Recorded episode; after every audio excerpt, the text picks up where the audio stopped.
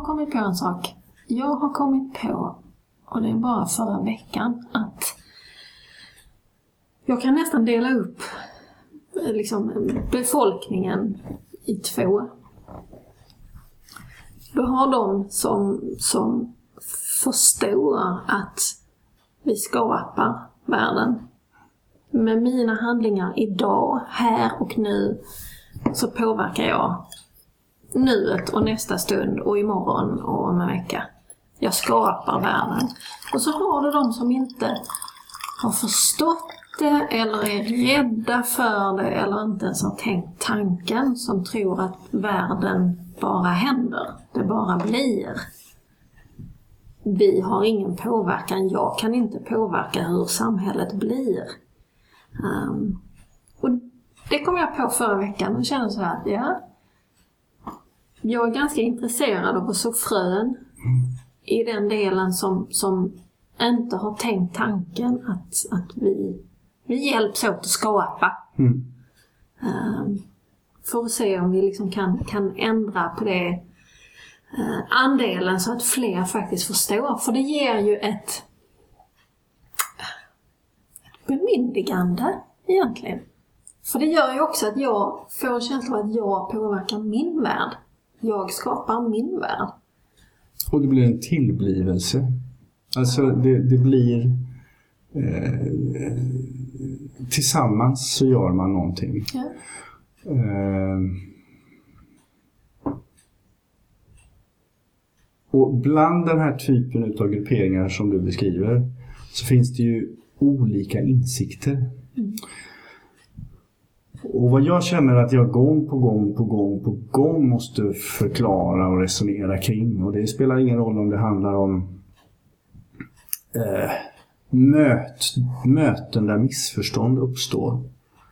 Eh, och det kan vara kring, kring eh, skateramper eller det kan vara i, i skolan eller det kan vara eh, nästintill vilken situation som helst.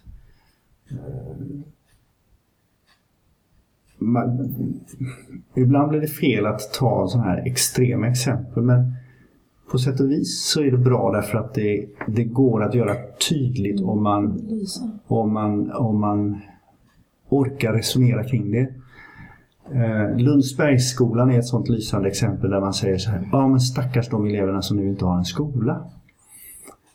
Och jag har inte varit ute och debatterat det i någon större omfattning. Om Skolverket stänger en skola så har de varit där och tjatat ganska många gånger. Mm. Jo, det är ju inte första. Eh, eleverna som är utsatta är ju naturligtvis offer. De som har utsatt på grund av kulturen mm. är också ett offer. Mm, visst är det så. Men alla de andra som befinner sig mitt emellan. De som väljer att leva ett liv där de avstår från att vara delaktiga och distansera sig. Ja. Bara för att åka okay. resan igenom. Mm. De, ju, de missar ju hela internatskoleupplevelsen. Mm. Eller de som åker med men väljer att vara tysta därför att de vill inte hamna i utsatthet. Mm. Eller de som åker med och väljer att vara tysta därför att de, de ser att de kanske inte skulle hamna i utsatthet men de kanske skulle tvingas utsätta. Mm. Så det, skolan stängs ju inte för de som har fått medicinsk vård på grund av två strykjärn. Utan skolan stängs ju för alla. Ja. Och det är först när man vågar se helheten, att alla berörs, som man, som man kan göra någonting åt det. Mm. Och det är det som har varit skälet till att det inte åtgärdas. Därför att man har inte erkänt att alla berörs. Nej, man ser ju, och det är ju, det är ju egentligen det som jag kan se både liksom ett av de stora grundproblemen och det är inte ett problem för skolan. Eh, och det, alltså, utan det är ett grundläggande problem. Och det är det faktum att vi är så dåliga på att egentligen titta på rotorsak. Vi lindrar symptom. Mm. Vi gör ett åtgärdsprogram, vi fixar någonting, vi lappar och lagar, sätter på lite plåster, tar lite liniment. Nu ska jag hämta lite kaffe.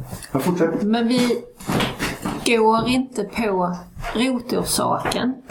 Um, och det, det är ju samma sak som det här med läxhjälp. Det är givet att det finns ungar som skulle ha ofantligt stor hjälp av läxhjälp.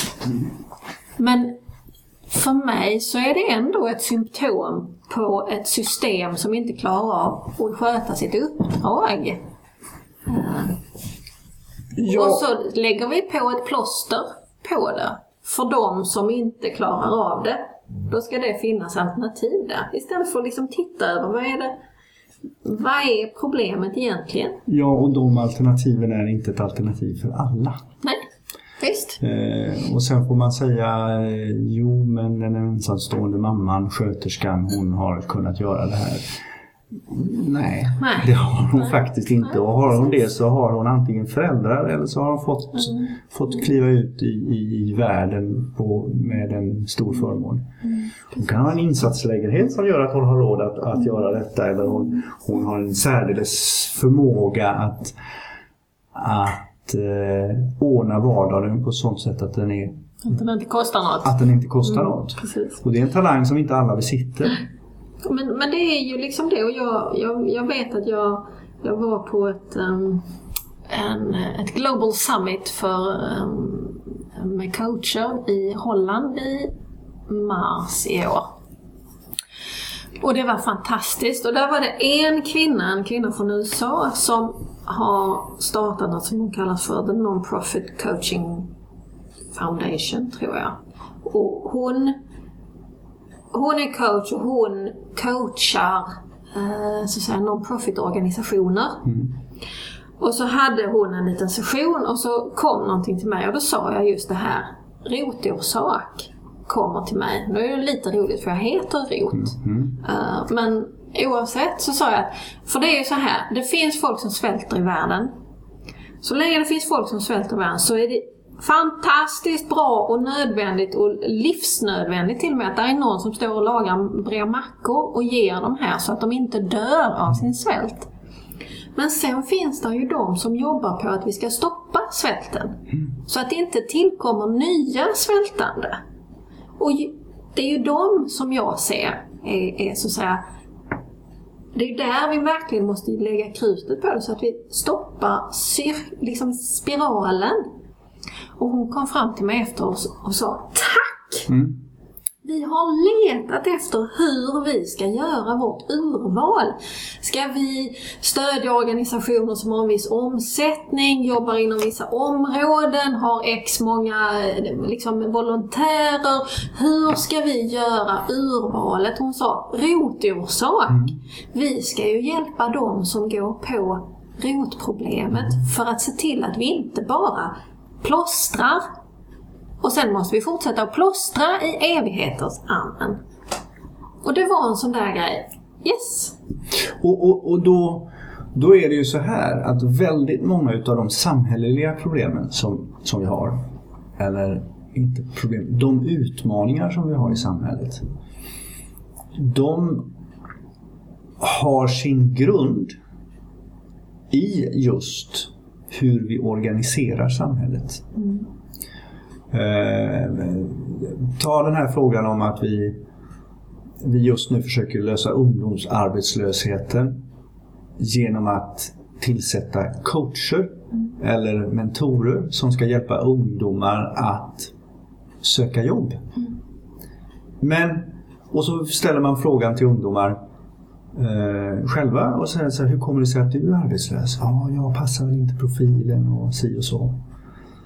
Men i själva verket så borde svaret vara men det vågar man inte säga för man är så inprogrammerad att det beror på mig. Ja du, det kanske beror på att vi har ungdomsarbetslöshet. Så vi är 100 ungdomar som söker jobb men det finns bara 75 jobb. Och så har man då gjort en insats som innebär att man går in och stöttar alla i tävlandet om de 75 jobben. Men man löser inte grundproblemet. Precis. Det man löser är ju att några av de som kanske hade varit arbetslösa kan istället jobba som coacher. Men, men det löser inte problemet. Det är bara en rundgång egentligen. Det, det är en rundgång och, och, och där måste det till en nyordning. Därför att så som samhället har utvecklats så, så har det inneburit att de som jobbar, jobbar mer och de som inte jobbar, jobbar mindre. Precis. Eh, Så som samhället har utvecklats i, i skolan, de som löser läskoden och alla andra koder, de lär sig mer. Och de som har tillgång till, till tvärsökning och lever i ett tryggt socialt sammanhang så att de kan vara nyfikna och utveckla. De lär sig oändligt mycket mer. Eh, Medan de som då inte tar sig förbi det här ligger så vansinnigt mycket längre efter. Och, och flerdimensionellt sökande som jag då hävdar att våra ungdomar lär sig på ett sätt som mänskligheten aldrig har varit utsatt för tidigare. Möjligtvis när man har, har levt i en väldigt eh, stepptillvaro någon gång så har man både haft koll på ljud och ljus och hörsel och rörelse och sådär och kunnat Mm, ta in det här för att överleva. Och, och bara ha koll på både tigrar och eh, ormar och eh, kvicksand och regn och blixt och åska och dunder. Mm, Men det våra barn gör idag när de lever i, tränar faktiskt i sin dataspelande värld. Och dataspeleri handlar inte bara om pojkar. Alla spelar. Flickor spelar. De spelar olika typer av spel. Eh, och de, de också av kulturella skäl. Men, men så, att, så att avstånden blir större. Och då kan vi inte lösa dem genom att försöka coacha de här andra för de kommer inte få jobben. Utan vi måste hitta något sätt. Dels hur, hur ska vi få med alla in i kunskapssamhället? Och kunskapssamhället handlar inte om att ra- rabbla eh, franska oregelbundna verb eller städer i, i, i Norrland eller sjöar eller åar. Utan det handlar om att fylla på av erfarenhet och kunskap om vad jag kan och vad jag är bra på. Och hur, hur, om jag ska ha eh, om jag ska förhålla mig till matematik. Vad är mitt bästa sätt att förhålla mig till matematik? Och då möter jag, jag är jättematematiskt intresserad utan att egentligen ha gjort någonting med det. Men, men då möter jag på jättemånga vuxna. Jag möter på mat, mattelärare, jag möter på elever där alla har fått uppfattningen att man kan bara lära sig på ett sätt. Och eh, det finns så många olika sätt att förhålla sig till inlärning och, och kunskap. Så man måste hitta det. Du, har du lyssnat på eller sett, det är möjligt att det är ett, ett, eh, något att titta på. Jag tror det är på UR, UR Play. Eh, de har ett program som heter Musikmatte, typ. Där de då är i en skola där de, de, de sjunger och, och rytmer och, och sånt där. Och det är så häftigt, vet, det är då i andra klass eller vad det nu är. Så det är liksom sju, åttaåringar och sånt där. Och det är så coolt att höra just det här, för de sätter ju matten i kroppen. De känner matten. Och jag menar, bara hjärtslag, snacka om att det är matte. Alltså, och det är så coolt att, att få de här små guldkornen. När jag lyssnar på den så, så oj, du vet, så öppnar sig liksom en, en helt ny dörr, en helt ny värld som jag inte har tänkt. Jag har inte satt ord på det.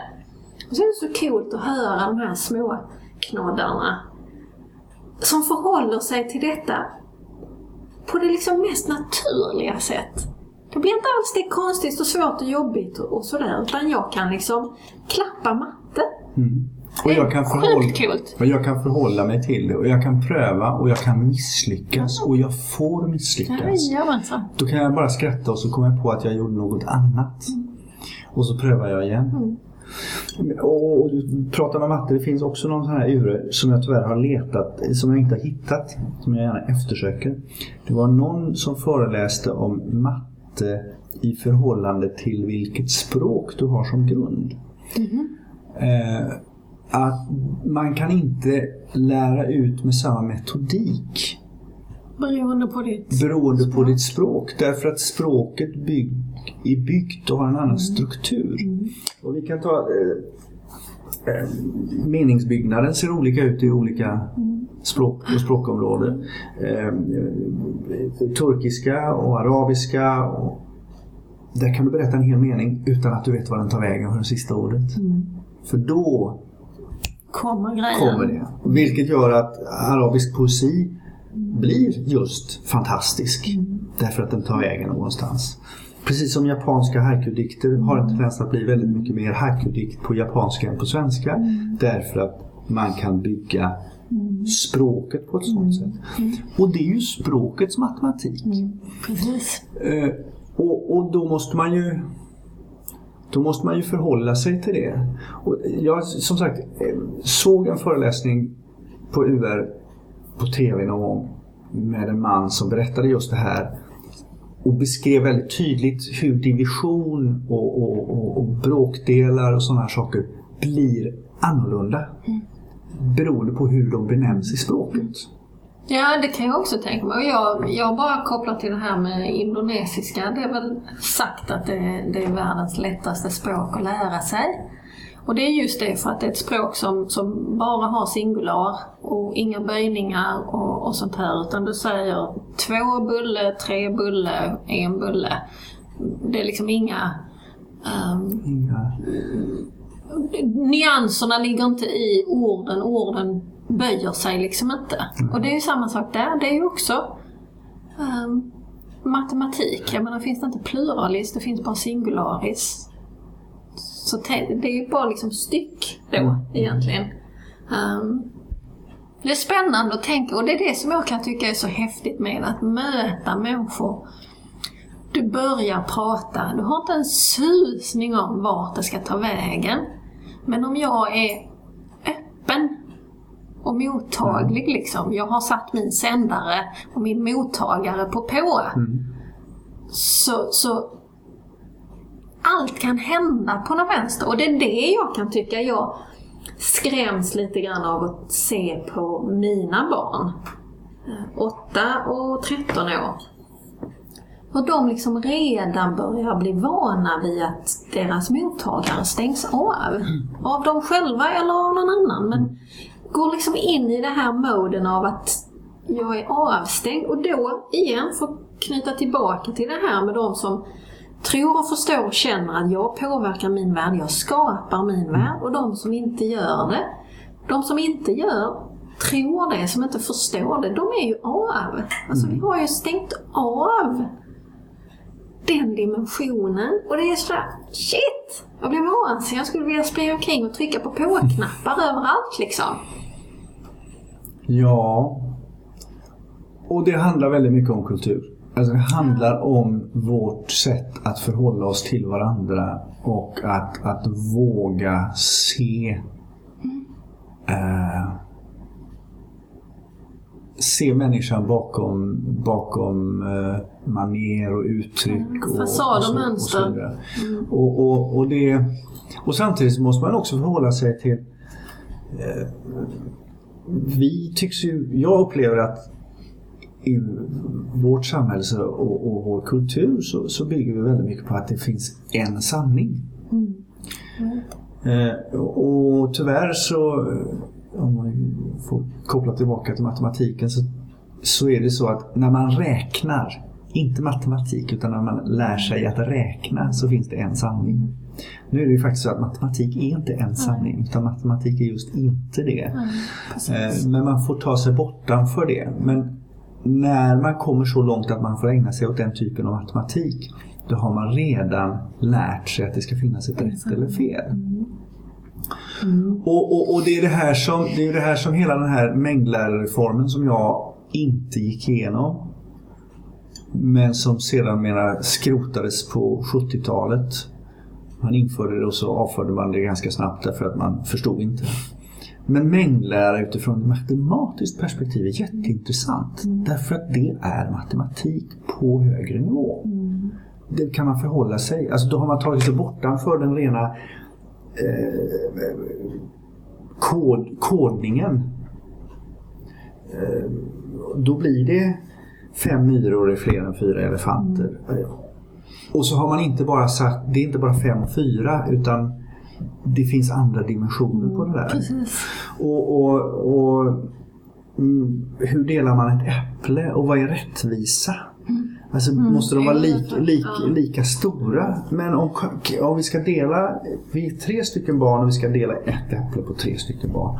Om det visar sig nu att Kajsa gillar inte äpplen, hon kanske till och med är allergisk mot äpple. Är det fortfarande rättvist att dela du- den i tre? Idag, jag satt eh, i morse och, och snackade lite grann med Lo Rossling som gav ett sånt perfekt exempel. Hon hade några gossar som hon då skulle ge saft och bulle.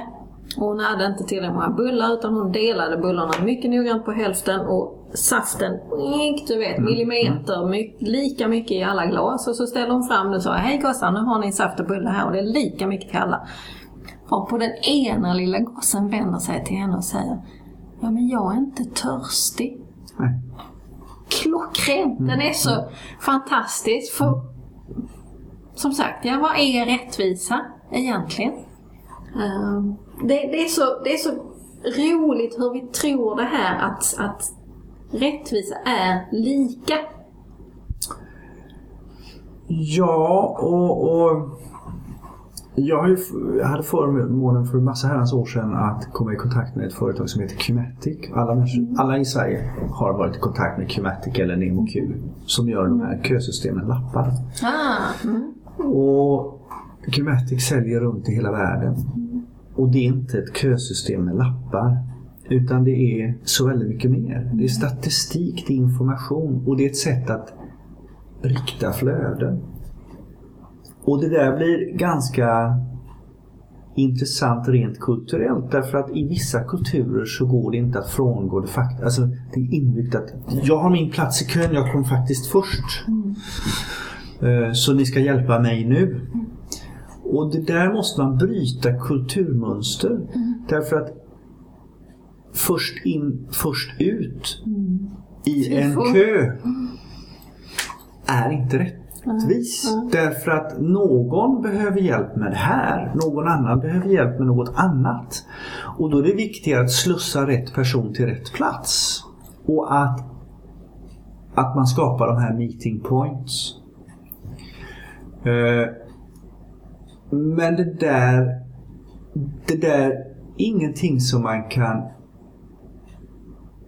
tala om för några som har i sin kultur vant sig att ställa sig efter varandra i en kö och så när det är min tur så är det min tur. Eh, Då bryter man ett mönster. Och då måste man lära om och så måste man öka förståelsen. Och då måste man komma med enkla förklaringar att, att sanningar är olika. Eh, och och då, då måste man för att vi ska klara av det här och få slå på knappar så måste vi berätta. Alltså vi måste börja berätta berättelsen som gör det begripligt. Eh, många gånger så hamnar man i konflikten och säger ja, men du, du, du ljuger. Du har, nej, det är du som ljuger. Och, och så blir det en tjafs om vem det är som hade rätt och fel. Och jag tror att de flesta som är i skolans värld råkar ut för det oftare än andra. Därför att det finns, det finns eh, starkt rättvisepatos runt i alla fall upp till någon slags 10-12 års ålder. Och då, då skulle jag vilja att i varje skola så hade man en stor skulptur. Tredimensionell skulptur. Av stora bokstaven E. Och den ska stå mitt på skolgården. Och så ställ- ställer man en grupp precis framför E. Och så ställer man en, en annan grupp 90 grader till vänster om er. Det vill säga, och så säger man så här, beskriv vad det är ni ser. Och de som står till vänster de kommer säga så här, vi ser en skulptur av bokstaven I. Precis. Och så kommer de som ser den från eller ser den framifrån kommer säga, det är fel, ni är dumma i huvudet. Precis. Men ingen är dum. Man har bara olika perspektiv. Precis. Nu visar det sig att de som ser den från sidan utifrån sitt perspektiv får en, en bild som uppfattas av de flesta som den korrekta bilden. Men om alla, om 95% av befolkningen står och ser från sidan så kommer det fortfarande vara så att de som tittar från sidan kommer säga nej, det är inget E. Och då har vi jorden är platt eller jorden är rund. precis. Ja, men 90, Precis. 99% säger att den är platt. Därför att det är vårt perspektiv. Och så säger Copernicus, var det? Eh, Nej, ja. Mm. Eh, det var inte Copernicus. Galilei. Galilei säger att den är rund. Och då säger man så här sten, alltså släng honom på bål. så. Tvinga honom att förändra. Och, och nu har vi massvis med ungdomar som har flyttat sig via tvärsökningsfunktionen möjligheten att se världen från ett annat perspektiv. Så de ser att världen ser ut som ett E. Och så har vi vuxenvärlden som står lite till vänster och så säger de så här, nej, Ett i. det är ett I. Ni har fel. Rätta in er i ledet. Precis. Det är en bra liknelse. Och, och, och då hamnar vi i en situation. Jag, jag har hamnat i, en, i Min kära far är ju en sån här gammal eh, ung högern började han någonstans och så har han säkert, det är han fortfarande moderat. Och så jagar han och mycket ute i naturen och sådär och är 75 år.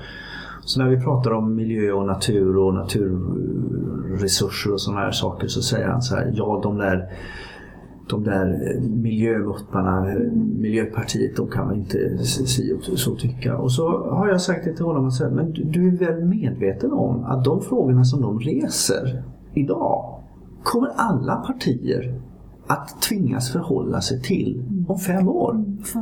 Därför att de har valt och har valt att ha modet att lyfta de här frågorna. Sen finns det delar i alla partier som lyfter de frågorna men de får inte ta lika mycket utrymme. Och framför allt så hamnar man i samma situation som när man pratar om Lundsbergsskolan. Att nej man väljer bara att se de som, de som har blivit brända och de som höll i strykjärnet. Och det är helheten. Det finns ingen Men alla kultur. däremellan. Men alla däremellan är ju påverkade. Och den som vågar säga det och säga det att vi måste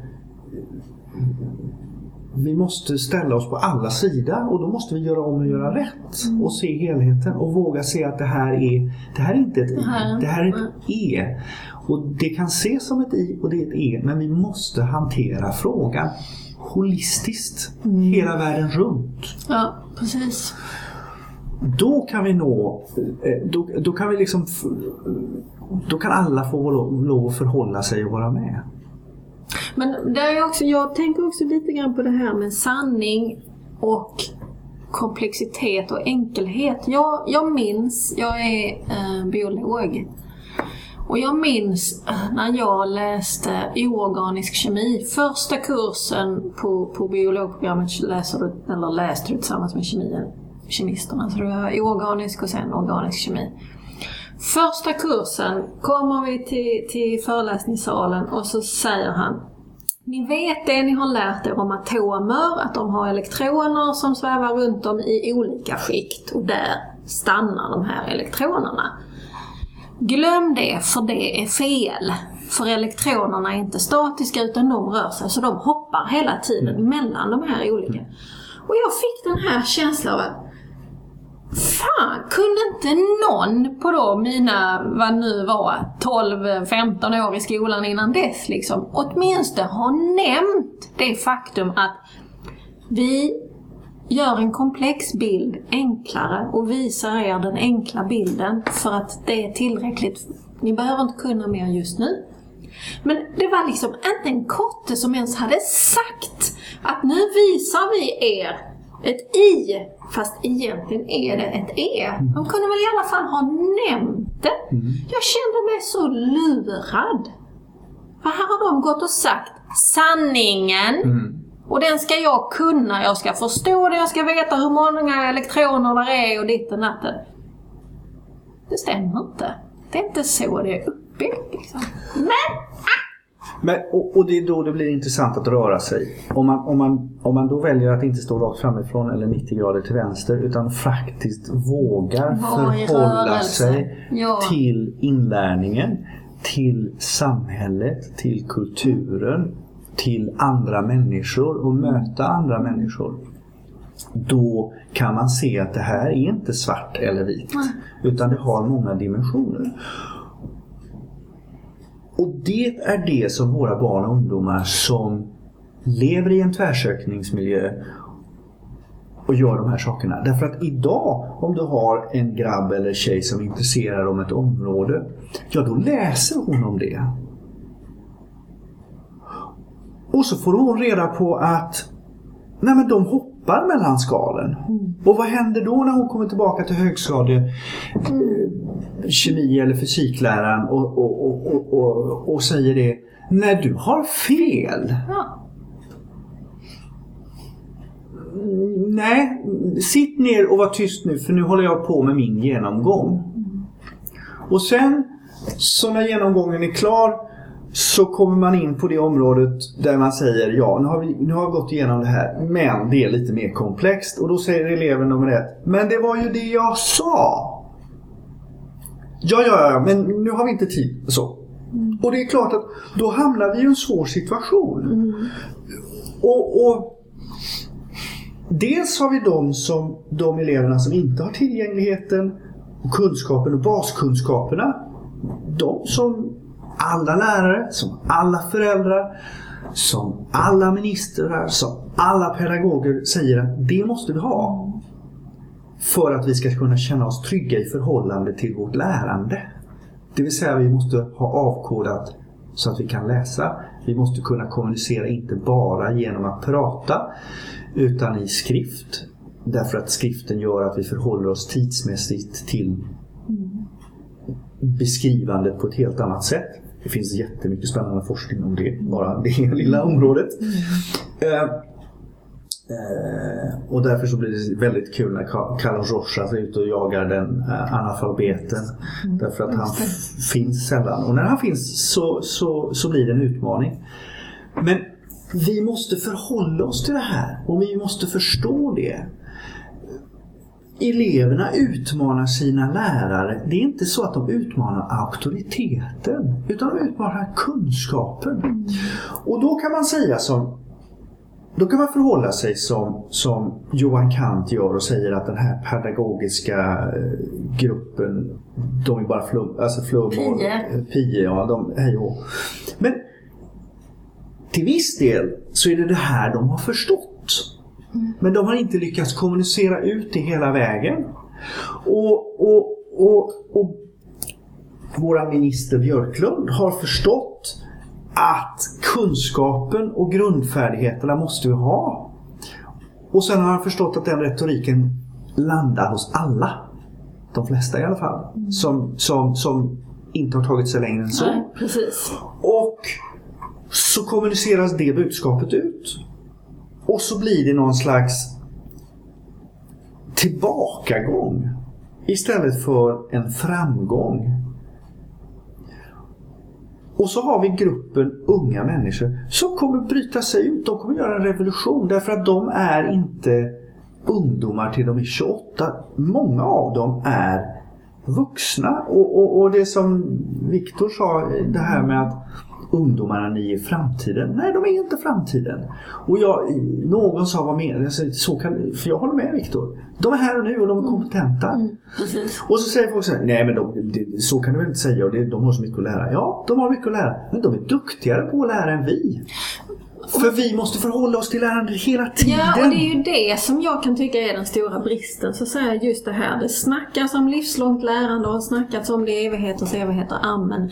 Men det är ju ändå alldeles för få av oss som faktiskt förhåller oss till det. Jag blev så glad när min morfar, som nu är, är, är död, men han var du vet, 85 år eller något sånt här. Det där blev ganska roligt. Jag är så glad för morfar som ja, Jag är inte glad för att han är död. Men jag är glad att min morfar när han var 85 år skaffade sig en dator, äh, skaffade sig e-post, han började rita så han skickade någon e-post till mig där han hade ritat, du vet, in i Paint, en bild av sin mops. Och det såg ut som om han var tre år. Det var liksom den. Men, men det var så kul för han vågade mm. testa. Mm. Han satt inte och trodde, nej men jag kan inte för jag är så gammal, eller jag kan inte för jag är så ung, om det nu är det man, man tror om unga. Utan han testade. Så liksom, det där lärandet, och vi har tappat så mycket av lärande. Vi behöver återinföra folkbildningsidealen. Ja, precis. Och den här glädjen i att lära sig och bemästra, och det, det blir jag också frustrerad över det här.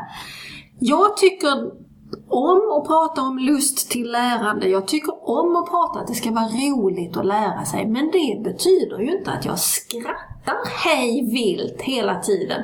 Du och jag sitter här och jag utmanas, jag får tankespjärn, jag får en klivsten i dina tankar och så vidare. Men det är ju kul! Men det är inte haha-kul! Men det är, det du vet, personlig glädje och inspiration och jag kan svettas och, och liksom kämpa mig igenom någonting. Och där ligger lusten. Så det är så många av de här grejerna som jag tror att vi, vi, vi, vi tror att folk förstår vad jag menar när jag säger lust till lärande, men då tror folk att jaha, då ska man inte behöva öva och traggla eller nöta och kämpa. Mm. Klart jag ska kämpa, men det är jag som måste hitta mina kämpningsområden liksom. Fråga, fråga alla Mensa, Mensa-medlemmar som står i korvkioskar och, och, ja, och, och säljer korv eller, eller gör annat vad vi kanske då betraktar som okvalificerat arbete. Vilket jag inte tycker att det är. Men, men eh, det är kvalificerat utifrån det det är. Därför att de har aldrig behövt kämpa. Mm. Så de har aldrig lärt sig att förhålla till, sig till det lustfyllda i att kämpa. Mm. Och jag har, Precis, jag har, jag, jag, har, jag, har, jag har ett sånt lysande exempel. Eh, min underbara son, hörde du det? han, han, han och hans fotbollslag vann en kupp när de var nio år eller något sånt där. Och då ville han fira detta. Det här ska vi fira. Jaha, hur ska vi göra det? Vi bjuder hem alla hem till oss. Ja visst, det gör vi, säger jag. Jag är ju gärna på sådana kanupptåg. Så då bjöd han in alla sina lagkamrater. Men vad jag missade var att han bjöd in alla föräldrar och alla syskon också. också. Så helt plötsligt så var vi 60 plus personer som skulle äta mat hemma hos oss. Det är tur att man inte har så mycket möbler så vi kunde ställa upp mycket sådana här slagord. För han bestämde också att det skulle vara sittande. Det skulle inte vara liksom någon buffé utan alla skulle sitta ner och äta vid ett bord. Och då fick han ju hjälpa till och han fick uppdraget att han kan inte ha varit 10 år, han måste ha varit 8-9. Han fick uppdraget att rulla in besticken, kniv och gaffel i servetten. Och för en grabb i, han måste ha varit åtta, i, så är det här liksom, det låter sig inte göras hur fort som helst. Och det flög bestick till höger och vänster och han var galen över att han inte lyckades göra dem så som jag sa. Och jag fick liksom ta min kraft och energi och säga nu lugnar du ner dig. Nu, det är bara att öva. Kom igen, rulla. Och Irritationen och pusten och stönet och skriket och alla svordomar minskade allt eftersom. Och till slut så var det tyst och sen så kom han ut i köket och sa Klar! Och så går jag ut och tittar. Ja, titta vad fint. Och så pekar jag. Men du har glömt bordet där borta. Då gör jag det! I glädje. Mm. Där, och, och, det har vi haft som sånt exempel, exempel mm. hela tiden. Att man... Det, det tar tid, det tar energi och vill man kunna någonting så måste man vara beredd att kämpa.